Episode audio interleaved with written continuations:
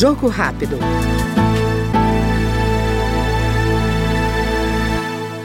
A Câmara analisa projeto que considera a prática abusiva por parte de instituições financeiras, em especial as bancárias, a imposição de obstáculos ao consumidor que pagou a dívida diante dessas instituições, dificultando o acesso a novo crédito. Segundo o autor da proposta, deputado Raimundo Costa, do Podemos da Bahia, qualquer restrição é perversa e afrontosa ao direito do cidadão. O projeto de lei 2804-2022 vem de encontro a condutas consideradas abusivas praticadas por instituições financeiras. Essa restrição imposta pelas instituições caracteriza uma conduta abusiva perante o Código de Defesa do Consumidor.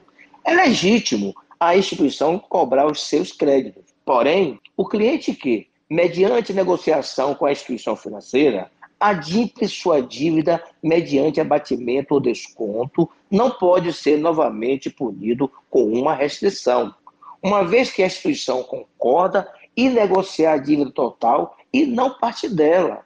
A conduta adotada pelas instituições financeiras impede o consumidor de gozar plenamente de sua vida creditícia perante a instituição, configurando assim uma conduta abusiva. Ouvimos agora no Jogo Rápido o deputado Raimundo Costa, do Podemos Baiano.